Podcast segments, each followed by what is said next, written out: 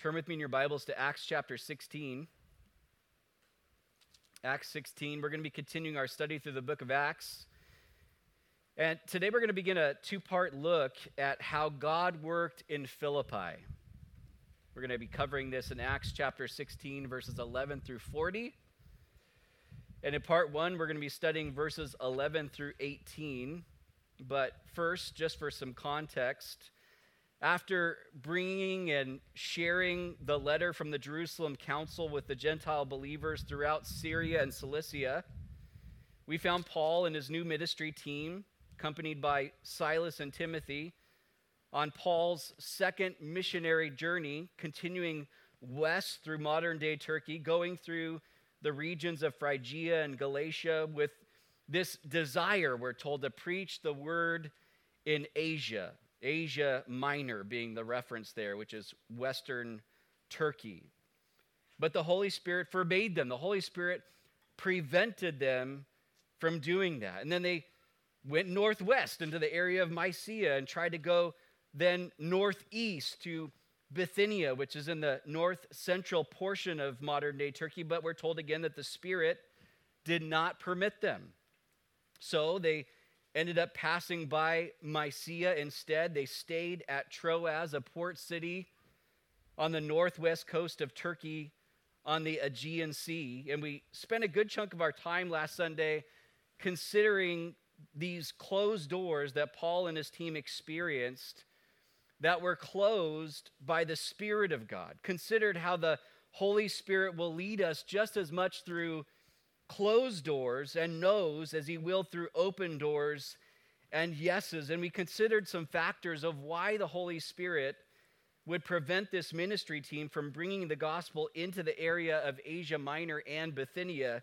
And if you missed that study, I encourage you to, to go back and listen to it. But we, we also saw how after coming to Troas, traveling those 400 ish miles, and being told no and experiencing those closed doors from the Spirit those two times, that Paul in the night received a vision, a man from Macedonia pleading with Paul to come to Macedonia and help them, which caused Paul and his crew to, to conclude that this was now an open door and a yes from the Holy Spirit, that God was calling them to go to Macedonia in order to preach the gospel to them. And this vision helped to lead Paul and his team which was now including Luke, who was writing this account, into a new area, to a new people group who hadn't yet received the gospel, and that being Europe, Macedonia being the northeastern section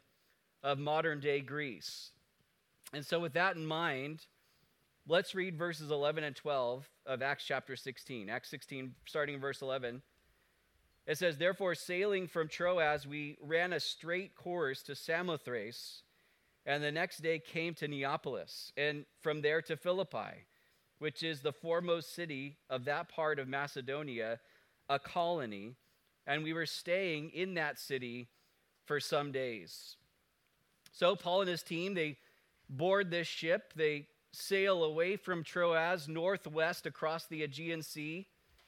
We're told running a straight course to the island of Samothrace, which is an island there in the northeastern part of the Aegean Sea. It's an island with a mountain that's about 5,000 feet in elevation.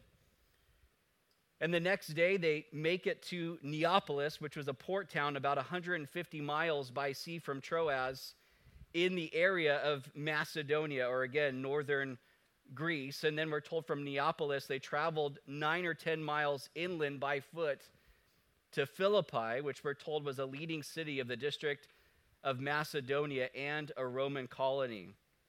Now, according to the Lexham Bible Dictionary, when the Romans conquered the region of Macedonia in 168 to 167 BC, Philippi was placed within the first district of the newly formed Roman province of Macedonia. And then about 20 years later, Thessalonica, which is, still exists today, it's just known as Thessaloniki, if you look on your map, uh, became the seat of government for all of Macedonia. But then uh, about 100 years after that, after Mark Antony and Octavian defeated Brutus and Cassius in 42 BC, Philippi was made into a Roman colony. Philip, uh, Philippi, Philip, Philippi, Philip, Philippi. Okay, I'll get one of them right. Philippi was located on the Via Ignatia, or the Ignatian Way, which was a, a key military and commercial road that people would use that ran across the area of Macedonia. We're told in verse 12 that after arriving in Philippi, they were staying in that city for some days, and Luke continues that in verse 13 as we continue reading. And on the Sabbath day, we went out of the city to the riverside where prayer was customarily made, and we sat down and spoke to the women who met there. Now, a certain woman named Lydia heard us. She was a seller of purple from the city of Thyatira who worshiped God. The Lord opened her heart to heed the things spoken by Paul, and when she and her household were baptized, she begged us, saying, If you have judged me to be faithful to the Lord, come to my house and stay. So she persuaded us. The ongoing pattern of Paul's ministry was always to take the gospel to the Jews first and then to the Gentiles. And we see that here in Paul and his team going out of the city on the Sabbath day to the riverside where prayer was customarily made. Now, there must not have been many Jewish men in the city since there was no synagogue for Paul and the team to go to on the Sabbath, which means that Philippi was predominantly filled with Gentiles. And in order for a city to have a synagogue in that day, they would have had to have at least 10 Jewish men living there. You could have had 20 to 30. You could have had 50 women, Jewish women, but Eh, they, they wouldn't regard it in the same way. It had, there had to be at least 10 Jewish men for a synagogue to be built. And we're told that when they got to the riverside, they sat down and they spoke to the women who met there. Now, we're not told that any of these women were Jewish or that there were any men present here. But what we do find is a, a gathering of women who were either a mix of Jews and God fearing Gentiles or uh, just some God fearing Gentiles who worship the God of the Jews, but may, who may or may not have been proselytes to Judaism. But regardless, Paul and his team took this opportunity as, as these women had gathered there to pray to sit and speak with them. And I think that alone may not strike us very like, wow, that's really, that's exciting. They sat there and they spoke with the women. But when we consider the cultural context of the day, remember that in, in John chapter 4, when, G, when Jesus went to uh, Jacob's well and began to speak to the woman that was there, the Samaritan woman, when the disciples came and saw Jesus, they were kind of baffled that Jesus, who would be considered a rabbi in his day, would be speaking to a woman, especially a woman who wasn't Jewish. And so for Paul and his team to be here, sitting and speaking with them, is, is in and of itself one of those things that reminds us of how Jesus has given honor to people in different cultural contexts who didn't have honor or respect in their day. That Jesus gave value to women the way that nobody else ever gave value to women. And that sort of valuing was passed down to his disciples, to all the believers that followed, that when they got here, they didn't just go, well, let's just wait around until some guys show up. Then we'll start to minister. Because that's how a Jewish rabbi would have done it. Jewish rabbi would show up, he would ignore all of the women. But not these followers of Jesus. They were different and they treated people differently. They sat with the women, they began to speak to them, and we're told that a certain woman named Lydia heard them, no doubt hearing them share the gospel of Jesus. And we're given some insight about her. We're, we're told that she was a seller of purple.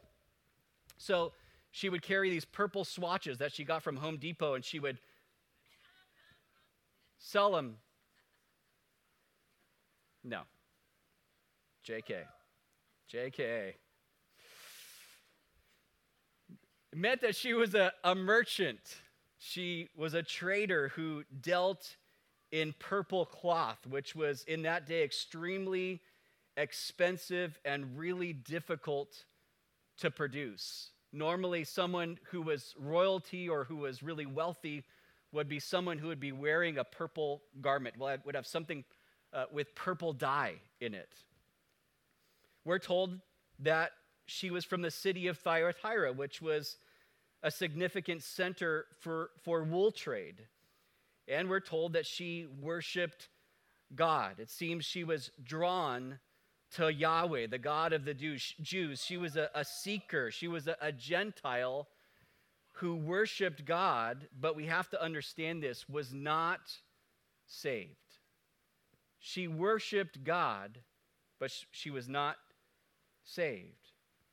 She had been listening to Paul, so he no doubt shared about Jesus, the Messiah, the, the Savior sent by God, who the law and the Old Testament prophets pointed forward to, the, the Son of God, the one who came to this earth and fulfilled all the prophecies regarding the Messiah's first coming, who died a substitutionary death upon a Roman cross, who rose from the grave on the third day, who then 40 days later ascended to the right hand of the Father, no doubt preaching how through Jesus is the forgiveness of sins and that salvation and justification is available by grace through faith in Christ for whoever will believe in him. And this is not me speculating because these are things that Paul has already shown to be a pattern when he would go and begin to preach. This was true of what we see when he was in Pisidian Antioch, speaking to a mixed multitudes of both Jews and Gentiles. This was the exact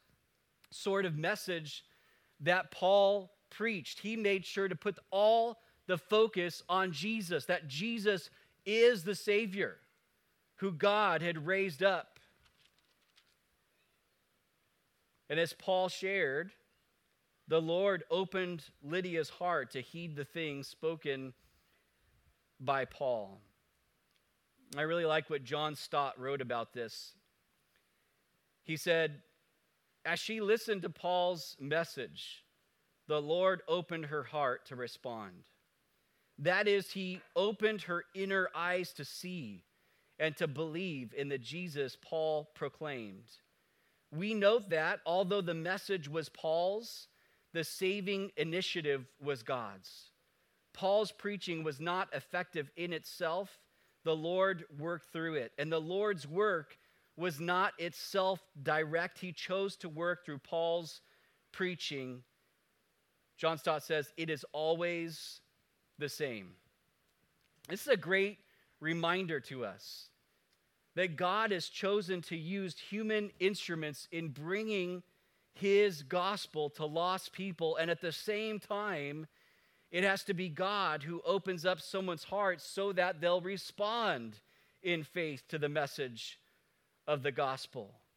Listen, our very first mindset when it comes to sharing the gospel with someone should be to pray for that person even before we speak to them. Now, this isn't always possible. You could meet someone and and all of a sudden that conversation happens and and maybe you don't have that sort of relational sort of opportunity. You've been talking to someone, it's your neighbor, it's a coworker, it's someone you've seen in your local market. And so, you know, you've had time to really be praying for them, praying for their hearts, praying for the Lord to make you ready, praying for boldness.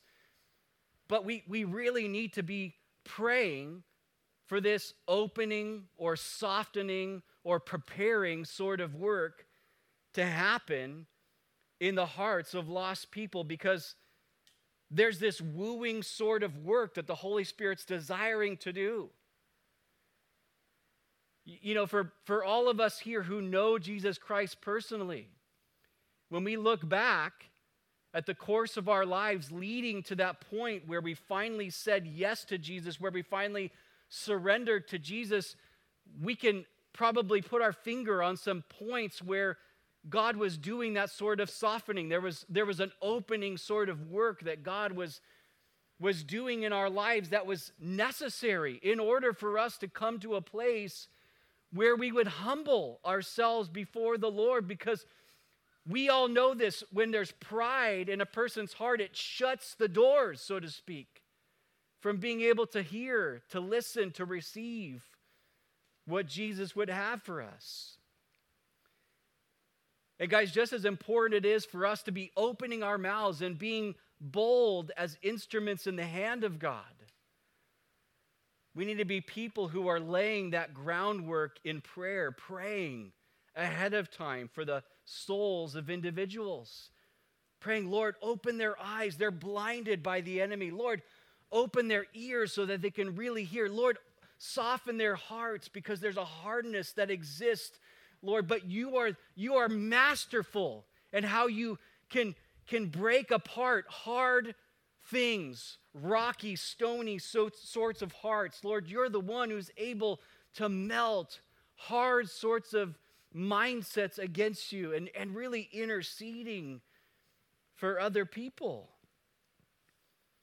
In our text, Lydia's heart was open to hear and receive the gospel. She receives Jesus' free gift of salvation. And the next thing we see in verse 15 is that her and her household are, are, are baptized, which means that those in her household, whether that was her children, whether that was, you know, servants, workers that she had working for her in her trade. But these other people also believed and then we're baptized. And, and baptism following what Jesus said in his great commission to go and make disciples of all nations, to baptize in the name of the Father and of the Son and of the Holy Spirit that outward profession of belief in Jesus, that identification with the death, burial, and resurrection of Jesus was and still is an important next step in someone's discipleship after they've put their faith in Jesus Christ. And if anyone here has never been water baptized before, I'd love to baptize you. Let me know, please, after service. But after her and her household were baptized, Lydia immediately responded to her salvation by wanting to be a blessing to Paul and his ministry team by showing them Christian hospitality, begging them to come stay at her house and persuading them. And something to point out here that's so cool of God is that God gave Paul a vision to get him to Macedonia. But then the very first person to get saved is this woman, Lydia, who was from Thyatira, which was a city in Asia Minor, the area that Paul initially wanted to go preach the gospel to. But the Holy Spirit had forbidden them back in verse 6. And I just love when God gives us little glimpses of fulfillments of things that he's put in our hearts. For Paul, he had this desire to go and preach the gospel in Asia.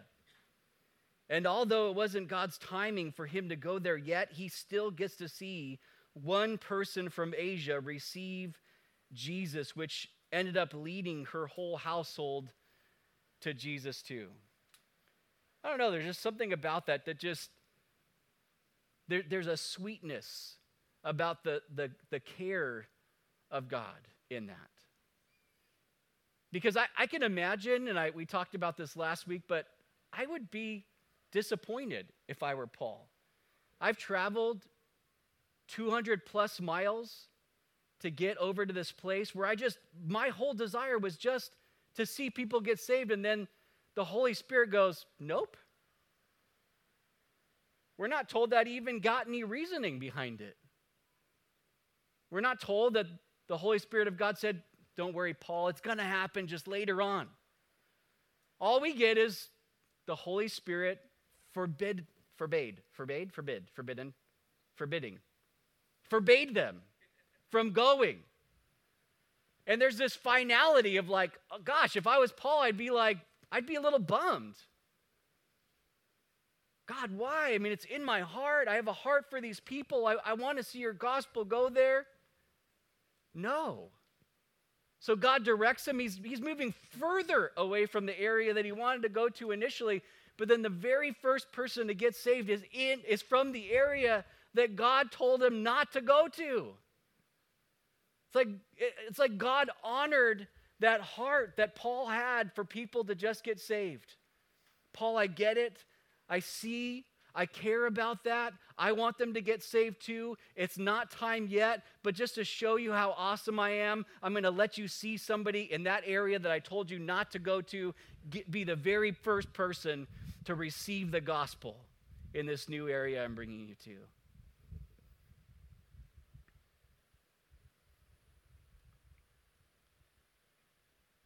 Something else, though, to point out here is that Paul was drawn to Macedonia by the, the vision of the man from Macedonia who pleaded with Paul to come to Macedonia and help them. But would Paul and his team get to Macedonia to bring the greatest help, eternal help through the gospel of Jesus? Notice what they found didn't match the vision that Paul received.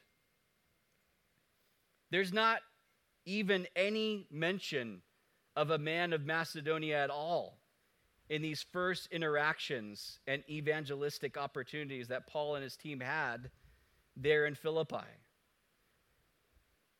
But nowhere do we find Paul or the rest of the team questioning the Lord about any of this, being frustrated towards the Lord about any of this.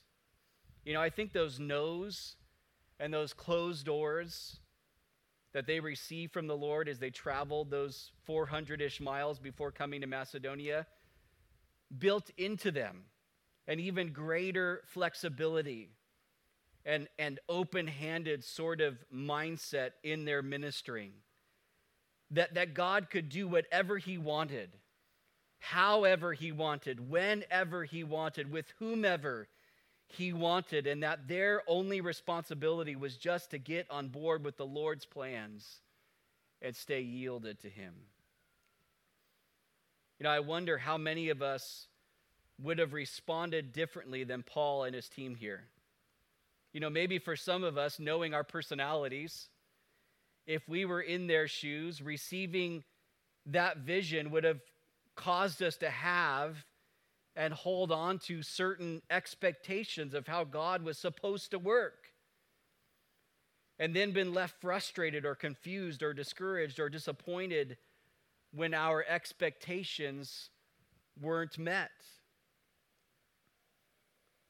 You know, Pastor Chuck Smith, the, the founding pastor of the Calvary Chapel movement, used to say, in what we would, people in the Calvary Chapel movement would often call Chuckisms, but he would say, Blessed are the flexible, for they shall not be broken. Not a biblical proverb, but there's a biblical foundation to that thought. Blessed are the flexible, for they shall not be broken. Guys, oftentimes when we have expectations, if those expectations aren't met, it can really mess us up. I mean, it can really just do a crazy thing in our minds. But what we see here with Paul is okay, what I thought was going to happen was there's going to be clearly a man saying, Help us. There's going to be some guy when we get there who's just begging for the gospel to be preached to them. I mean, maybe the, the moment that they reach shore, there's going to be some dude there because God gave me this vision. And yet they come, no one's begging Paul and his team to preach the gospel. No one's looking for Paul. No one's pursuing after Paul. No one's going, hey, you know what? I'm the person from the vision. It's me. I was praying for you to come here. Kind of like Cornelius and Peter. This is not the same situation. And yet, Paul was able to just keep even the vision that he received just with open hands. Lord, yeah, you did show me that, but if it doesn't look exactly like what you showed me, you're God and I'm not. You have permission to do whatever you want, God, because you're God and I'm not. If this doesn't work out the way that I want it to or I'm hoping it to, that's not going to change the fact that you're good. It's not going to change the fact that you're faithful. It's not going to change the reality that you're working. And I think there's so much for us to take away from the example of how Paul and his team handled what they saw in reality compared to what God gave them in that vision spiritually.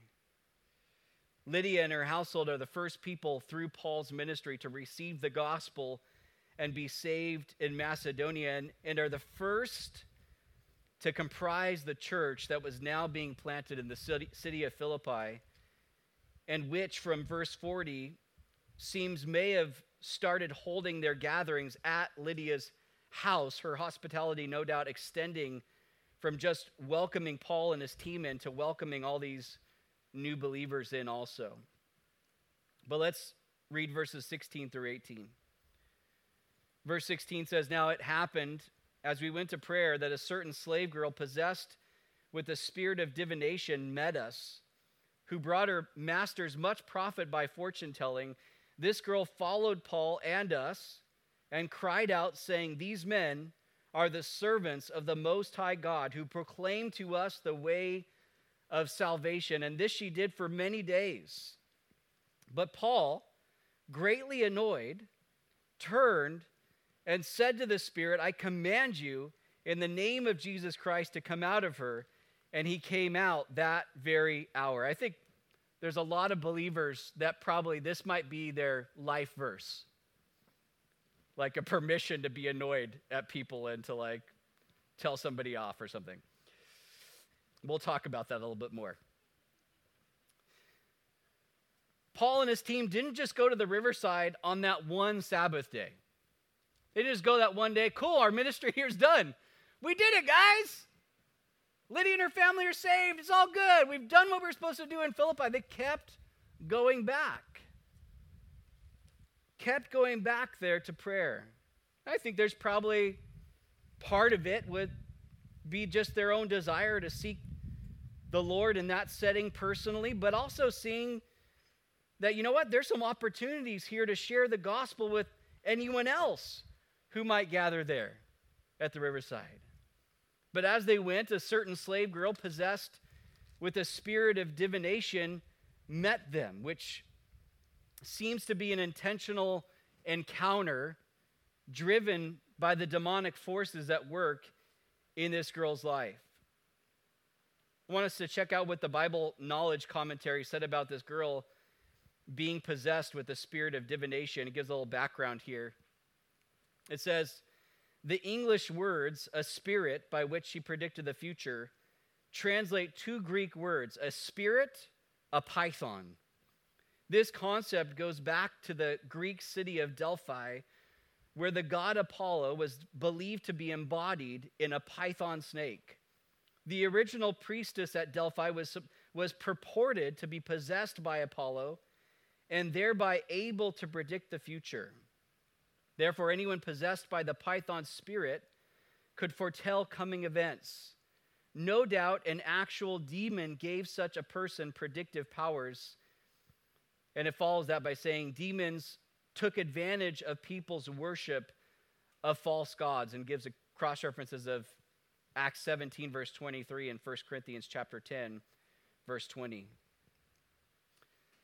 Because this girl was thought not by Paul and Silas but thought by those in the town to be possessed by the false god Apollo who could predict the future, this was part of what her masters used to bring in business, advertising her as someone with the power of the Python god to foretell the future, but you just had to pay the right amount of money. And we're told in verse 16, 16 that she brought her masters much profit by fortune telling. Understand, this slave girl was being trafficked by wicked men who made money off of her being possessed by a demon. So not only was she being subjected to the oppression of being someone else's property, who was using her and making money off of her, she was also being subjected to the oppression and possession of demonic forces in her life. And this is a tragic sort of thing that we're reading about here. This is, this is one of those things that should cause every one of us to have our hearts break for this girl. This girl was in desperate need of the deliverance that only Jesus could bring into her life. But with that, I do want to make it clear because there are many who seem to dabble in occult sorts of things and not seeing the danger in them. That fortune telling palm reading, astrology, mediums, the list could go on. They're all a tool of the enemy, and they should never be entertained by believers.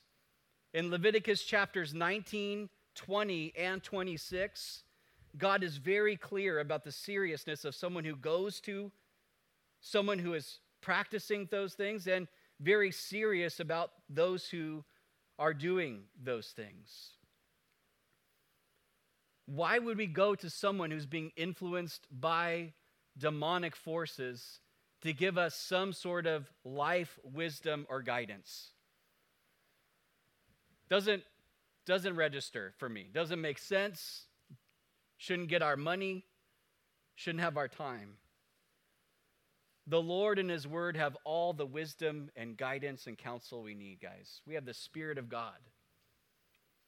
Don't need to go to somebody else. Tell us what God's will is for your life, what He wants in a situation. James tells us if anyone lacks wisdom, let him come to the Lord, who gives wisdom liberally and without reproach.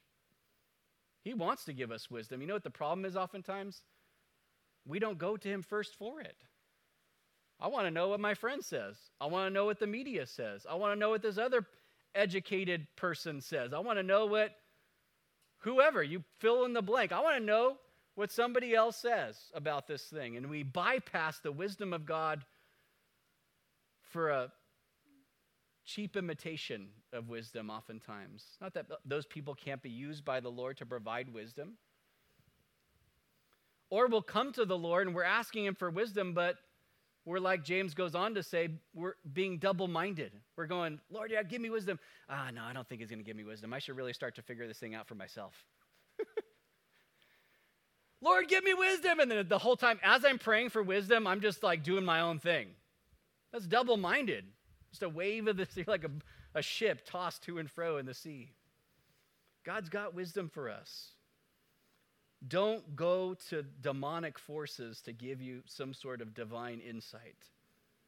The enemy will always steer you wrong. Why? Because the enemy's only desire is to steal and to kill and to destroy.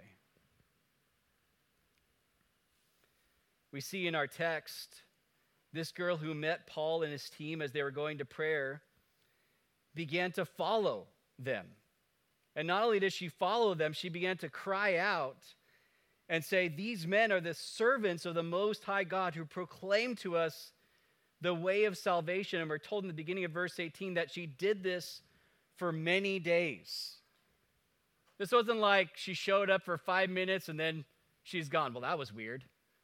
You ever had that happen? So you're like going, everything's going great, you're rejoicing in the Lord. Something really strange happens, but but then it's gone. It's like, cool, I didn't have to deal with that person any longer. Like everything's cool.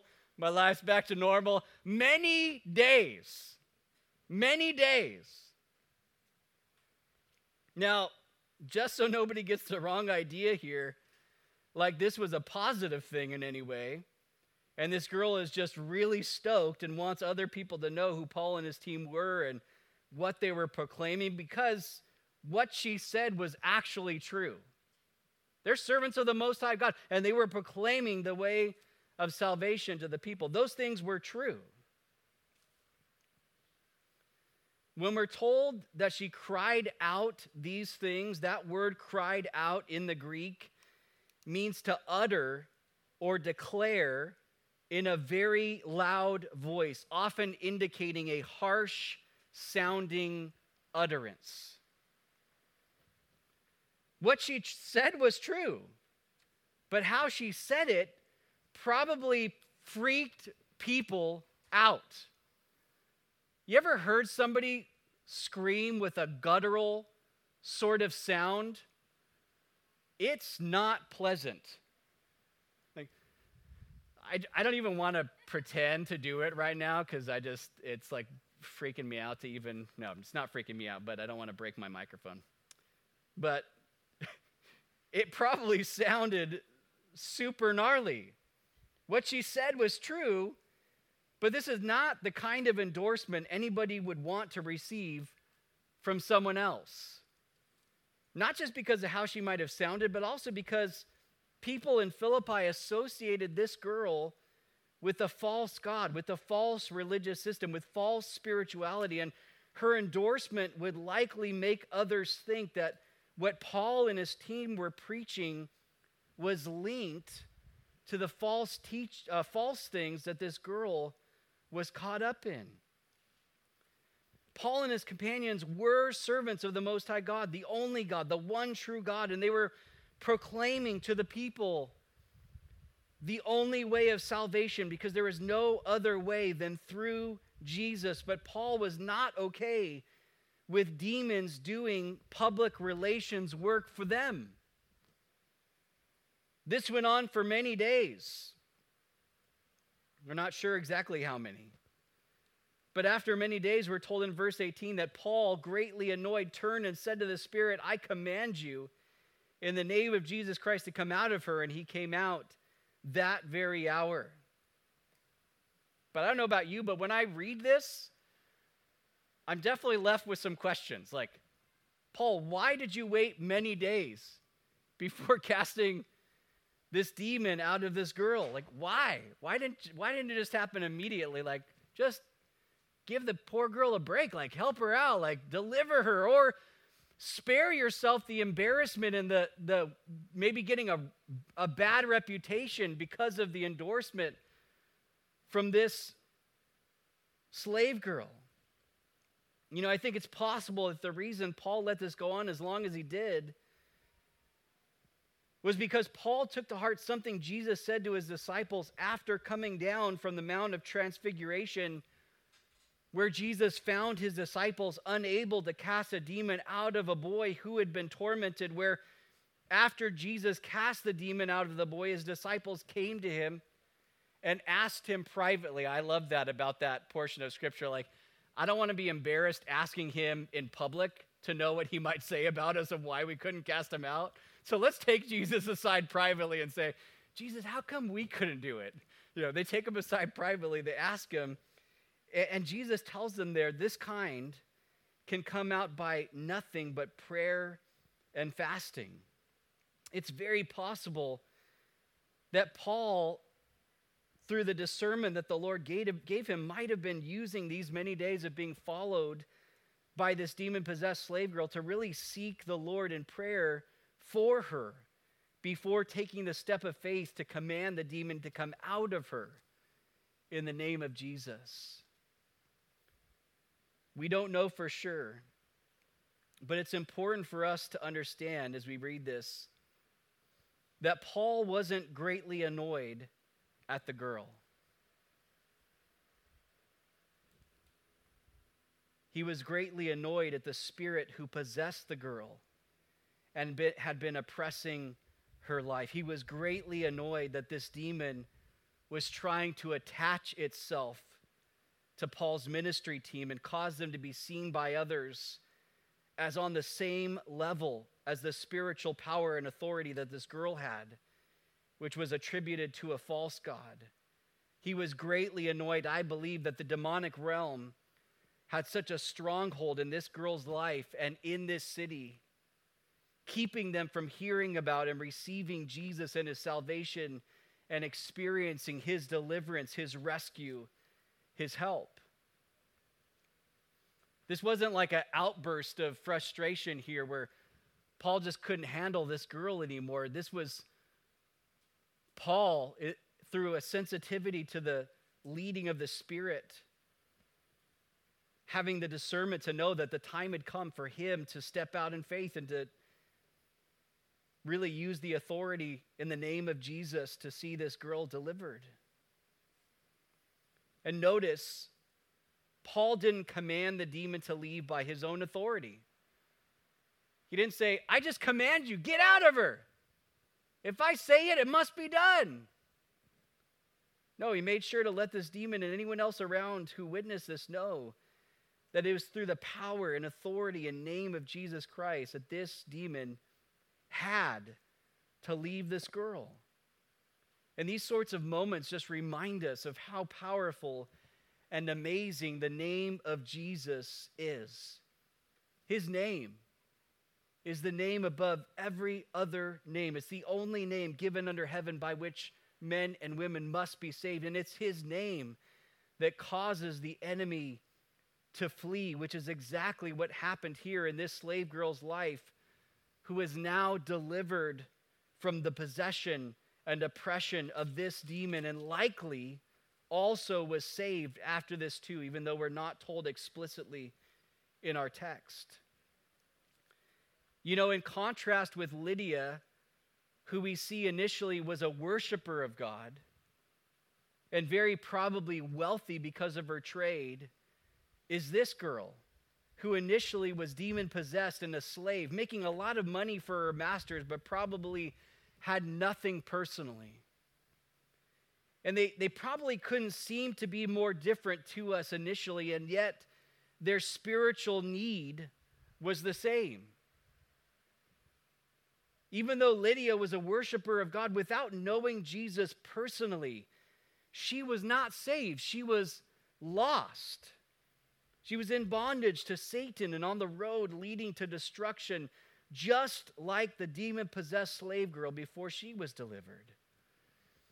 But isn't it interesting how differently we can sometimes view people and their lostness or their need for Jesus based upon maybe their morality or their philanthropy or their social status or how pretty and put together everything might look in their lives outwardly. Yet each and every person without Christ is lost, is separated from God because of their sin, is sitting in darkness, is in bondage to our spiritual enemy, is on the road leading to destruction and eternity spent in hell if they don't repent and turn in faith to Jesus. Paul didn't see Lydia as, you know, pretty much good enough because she worshiped God, even though she didn't have a saving knowledge of Jesus Christ. And he didn't see the demon possessed slave girl as the, as the enemy or as too far gone because she was possessed by a demon and was working in occult practices. No, he saw both of them as people that Jesus loved and died for, and who he wanted to save and radically deliver and transform by his grace. The vision God gave Paul was of a man of Macedonia pleading with Paul to come and help them. Paul gets there and it's not a man, but some different women. First, the women at the riverside, now, this slave girl. And so far, no one's been pleading with Paul and his team to come preach the gospel to them. Things looked different, but God was still present, He was still working. You know, things in your life might look different than you thought that they would, or maybe hoped that they would look.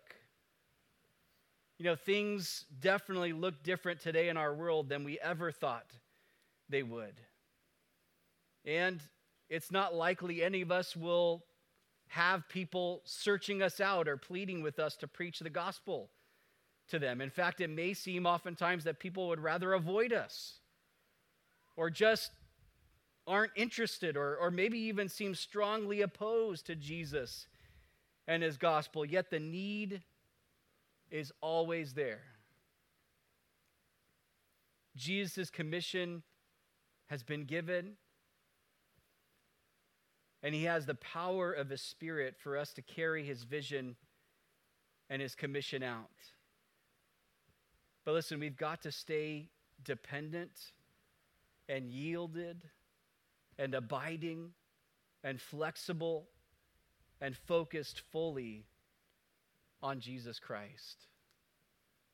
Look, I don't know about you, but without the Spirit of God doing a continual softening sort of work, a work of His grace, a work of His agape love in my life, I can't see people the way that Jesus does.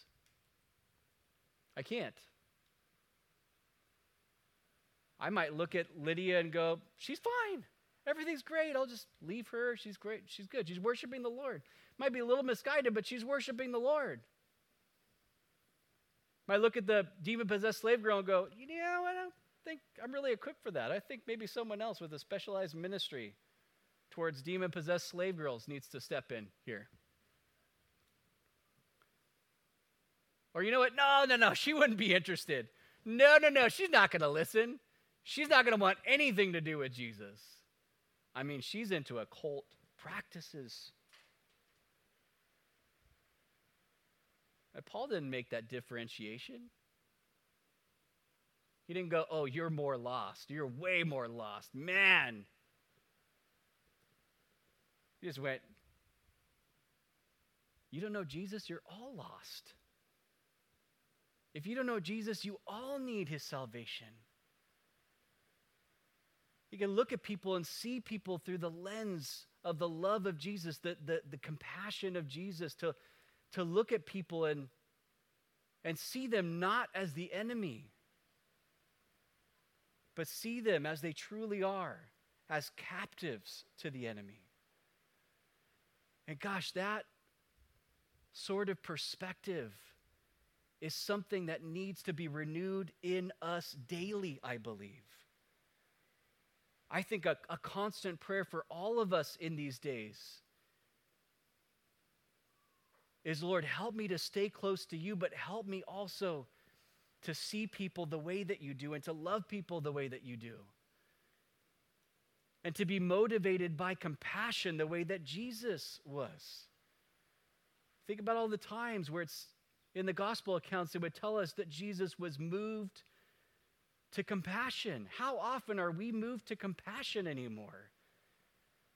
This world is hardening us. It's hardening us and hardening us.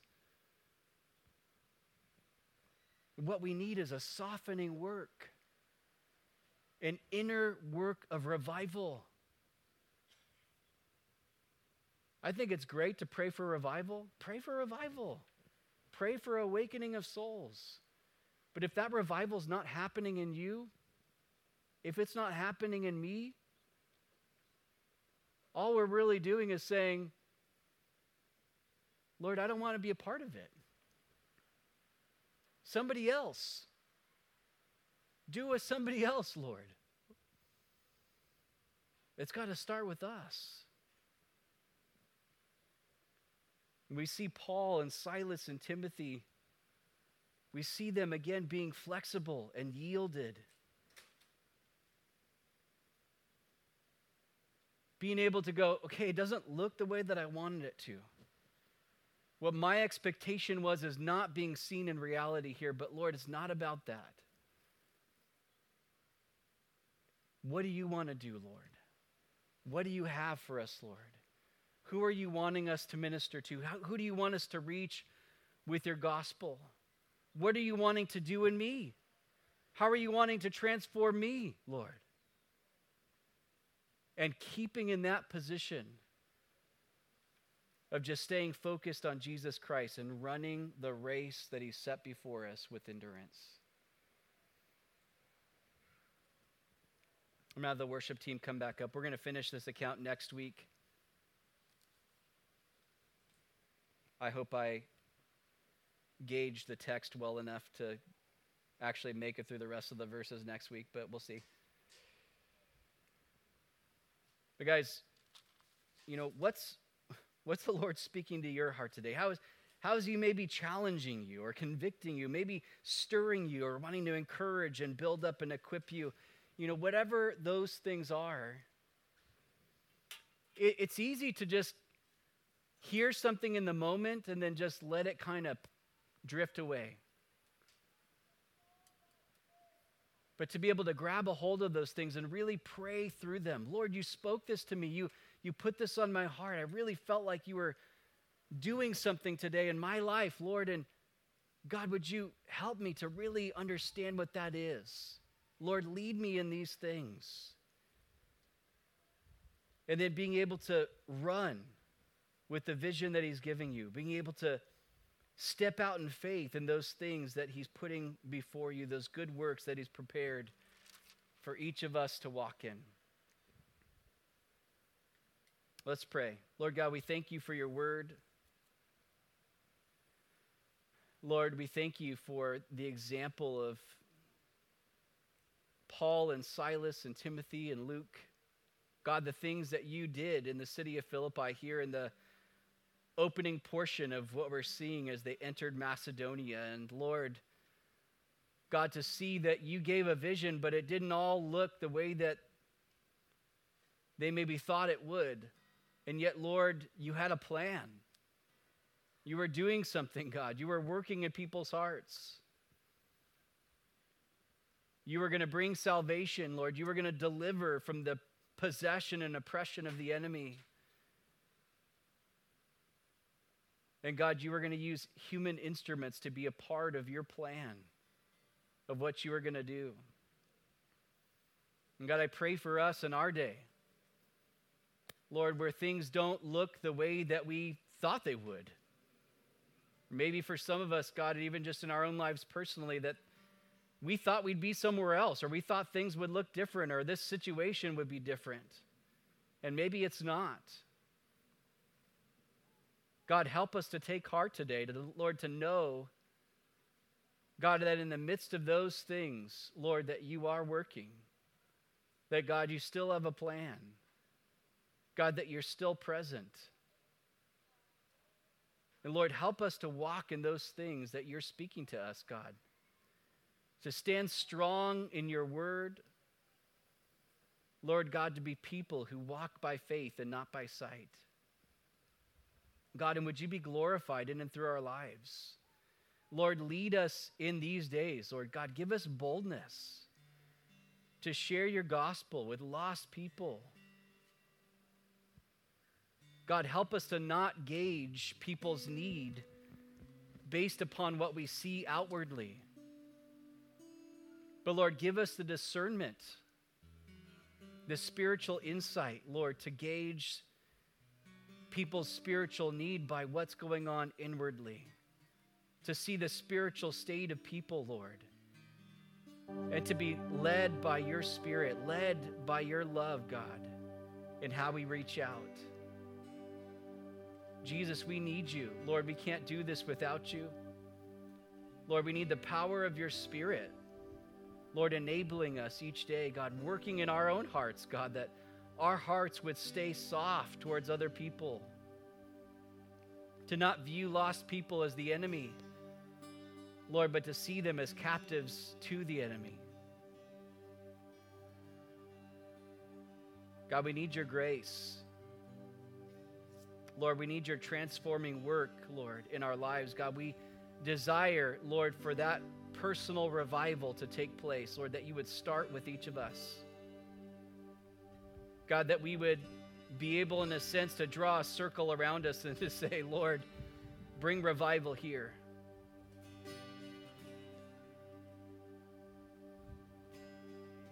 If there's anybody here this morning, maybe you're joining online, you don't have a personal saving relationship with Jesus Christ.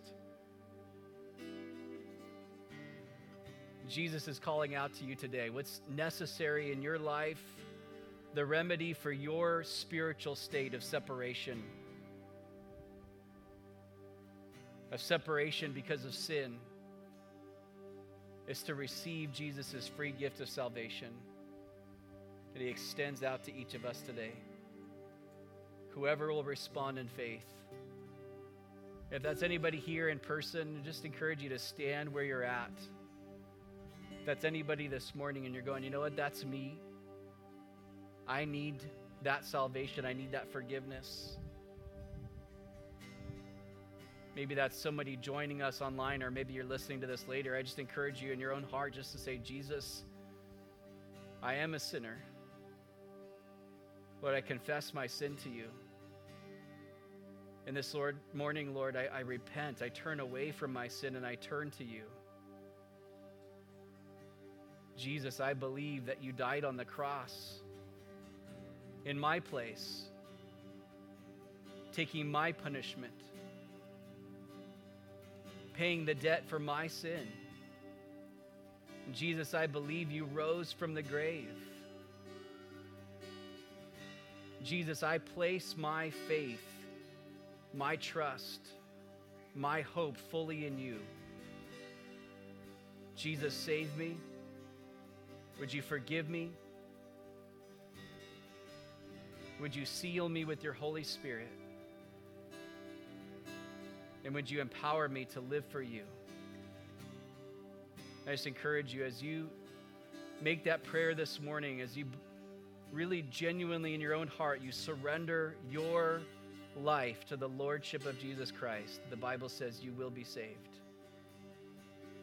We'd love to follow up with you if you'd let us know that you made that decision this morning. But Lord, as we respond to your word and songs of praise and taking the communion elements, Lord, remembering your body that was broken, Lord, your blood that was shed, your blood that brings forgiveness of sins, Lord, your blood, God, which has brought us into a new covenant of grace. Lord God, would we truly worship you as you deserve to be worshiped? Laying our lives down before you, Lord, yielded completely to you. And God, would you lead us this coming week? God, and be glorified in our lives. We love you, Lord. We thank you.